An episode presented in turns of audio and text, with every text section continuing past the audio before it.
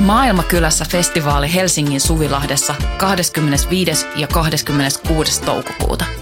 Luvassa mieletön kattaus musaa, rohkeita keskusteluja, 50 katuruokakeittiötä, järjestöjä ja toimintaa oikeudenmukaisen maailman puolesta. Vapaa pääsy ja avoin kaikille. Tuu mukaan. Rohkeus muuttaa maailmaa. Yhteistyössä Euroopan unioni, Kirkon ulkomaanapu ja Radio Helsinki. Voima numero yksi 2023 Mediaattoriliite. Kolmas näkökulma. Teksti Kukkamaria Ahokas, lukija Hanna Niittymäki. Media monimuotoistuu, Mixed Fins-kollektiivin Alise Jäske sanoo. Hänen mielestään ääripäiden lisäksi media voisi etsiä kolmannen mielipiteen. Toimittaja jalkautui Itä-Helsinkiin, kuului korona-ajan huvittavin otsikko. Se sai idän kuulostamaan eksoottiselta. Vantaan Korsosta kotoisin oleva Alise Jäske sanoo, 28-vuotias tietokirjailija ja kasvatustieteilijä on työskennellyt freelance-toimittajana ja on yksi Mixed Fins-kollektiivin perustajista. Hän perusti sen yhdessä Priska Niemi Samppanin ja Janina Kamin kanssa. Ruskeiden suomalaisten yhteisö haluaa laajentaa kuvaa suomalaisuudesta ja järjestää muun muassa antirasismikoulutuksia eri organisaatioille. Sanojen käytöllä voidaan eksotisoida paitsi lähiöalueita myös ihmisiä, Jäske sanoo. Ruskeita ihmisiä rodullistetaan mediassa helposti. Ja tarinoissa heidän roolinaan on usein näytellä uhria, joka on kokenut vääryyksiä, tai aktivistia, joka taistelee niitä vastaan. Toimittajat kysyvät myös Taivanin suomalaiselta Jäskeltä usein, miltä rasismi tuntuu, miten hän on kokenut sen omissa nahoissaan. Hän haluaisi mieluummin puhua rakenteista – Esiinnyn mediassa mieluusti asiantuntijana, en kokemusasiantuntijana.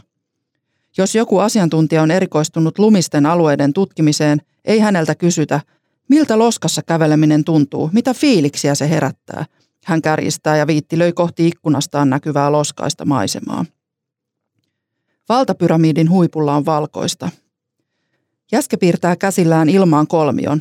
Se kuvastaa organisaation rakennetta, jonka alaosassa ovat rivityöntekijät media tapauksessa toimittajat. Heidän yläpuolellaan ovat keskiportaan esihenkilöt ja ylimmällä tasolla on yrityksen johto. Mitä lähemmäs kolmion kärkeä eli vallan huippua mennään, sitä enemmän siellä on valkoisia ihmisiä.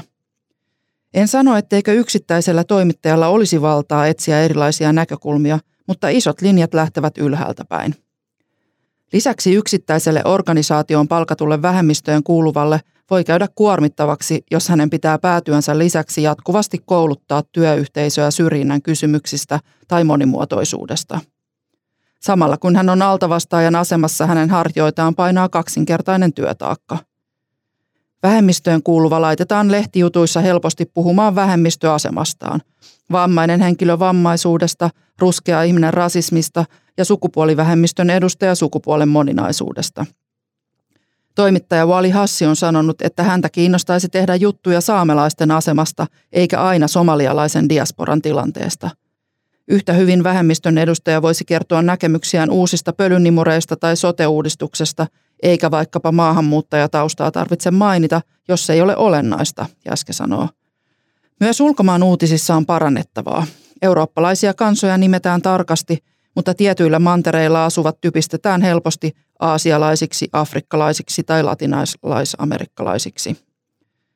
Uutiskynnys ylittyy globaalin etelän aiheesta lähinnä silloin, kun tapahtuu jotain mullistavaa, kuten luonnonkatastrofi tai aseellinen selkkaus, ja tieto välittyy kansainvälisten uutistoimistojen lyhyitä sähkeitä suomentamalla. Esimerkiksi Aasiassa asuu yli 4,6 miljardia ihmistä, yli 60 prosenttia maailman väestöstä, joten kontekstointi olisi tärkeää. Meillä on hyvin länsimaihin keskittynyttä uutisointia, ja Euroopasta meillä on mediassa eksaktimpaa tietoa. Sama näkyy kouluissa, joissa aika lailla opetetaan Euroopan historiaa ja Euroopan ulkopuolisia alueita käsitellään usein vain silloin, kun ne liittyvät Eurooppaan, esimerkiksi sotien kautta, hän kärjistää. Sanavalinnoissa Eurooppaa inhimillistetään muutenkin. Eurooppa laittoi ovia kiinni lehdistössä uutisointiin, kun maahanmuutosta puhuttiin vuoden 2015 aikaan – Ovien ulkopuolella olevat ihmiset epäinhimillistettiin puhumalla esimerkiksi pakolaisvirrasta. Jos meillä olisi lisää kontekstointia ja vaikkapa ulkomaan kirjeenvaihtajia, jotka käsittelisivät itselleen tuttua ympäristöä, jota elävät ja hengittävät, se parantaisi todennäköisesti juttujen laatua. Median kuluttajilta Jäske toivoo kriittisyyttä.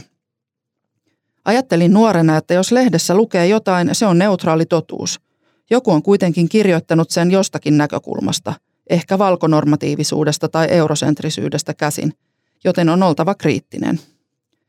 Entä kiire, kiire ja kiire? Toimittajien yleisin selitys yksipuolisille näkökulmille on ajan puute. He soittavat kiireissään aina samalle valkoiselle vammattomalle siis sukupuoliselle asiantuntijalle, vaikka uusiakin nimiä olisi tutkijayhteisö täynnä. Jos toimitus yhden kerran ottaisi aikaa ja tekisi valmiin listan eri aihealueen asiantuntijoista, jolla eivät komeilisi vain ne kuuluisimmat nimet, se palvelisi pitkäksi aikaa eteenpäin. Ja listaa voisi päivittää säännöllisesti, hän esittää ratkaisuna. Yhteiskunta menee eteenpäin. Euroopan unionin perusoikeusvirasto FRA julkaisi vuonna 2018 raportin Being Black in the EU – jonka mukaan 63 prosenttia afrikkalaissyntyisistä Suomessa oli kokenut rasistista häirintää viiden vuoden aikana ennen tutkimuksen julkaisua. Tutkituista 12 maasta huonoin oli Suomi.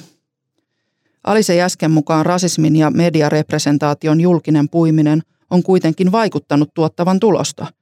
Yhä useampi toimittaja on entistä paremmin tietoinen valkonormatiivisuudesta, siis siitä, että useimmat jutut kirjoitetaan valkoisen suomalaisen näkökulmasta – nyt on osittain havahduttu siihen, että jutuissa pitäisi huomioida ihmisten taustatekijöitä intersektionaalisesti, esimerkiksi ikä, sukupuoli, etninen tausta, seksuaalinen suuntautuminen, perhetilanne, terveydentila, vammaisuus, kieli tai uskonto.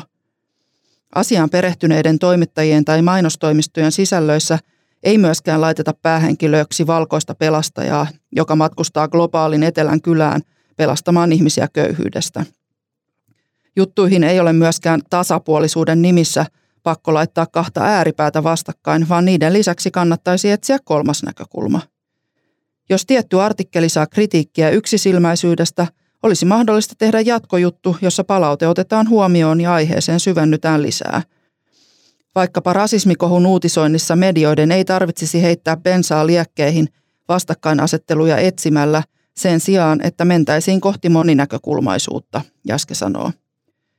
Mainitun Being Black in the EU-raportin uutisoinnissa mainittiin harvemmin Suomen poliisin saamat kehut. Raportin mukaan Suomen poliisissa suoritetaan etnistä profilointia vähemmän kuin muissa EU-maissa.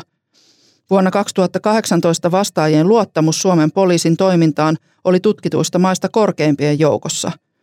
Käske sanoo, että ei pidä jäädä vain ongelmien tunnistamisvaiheeseen, vaan pitää päästä yhteiskuntana eteenpäin.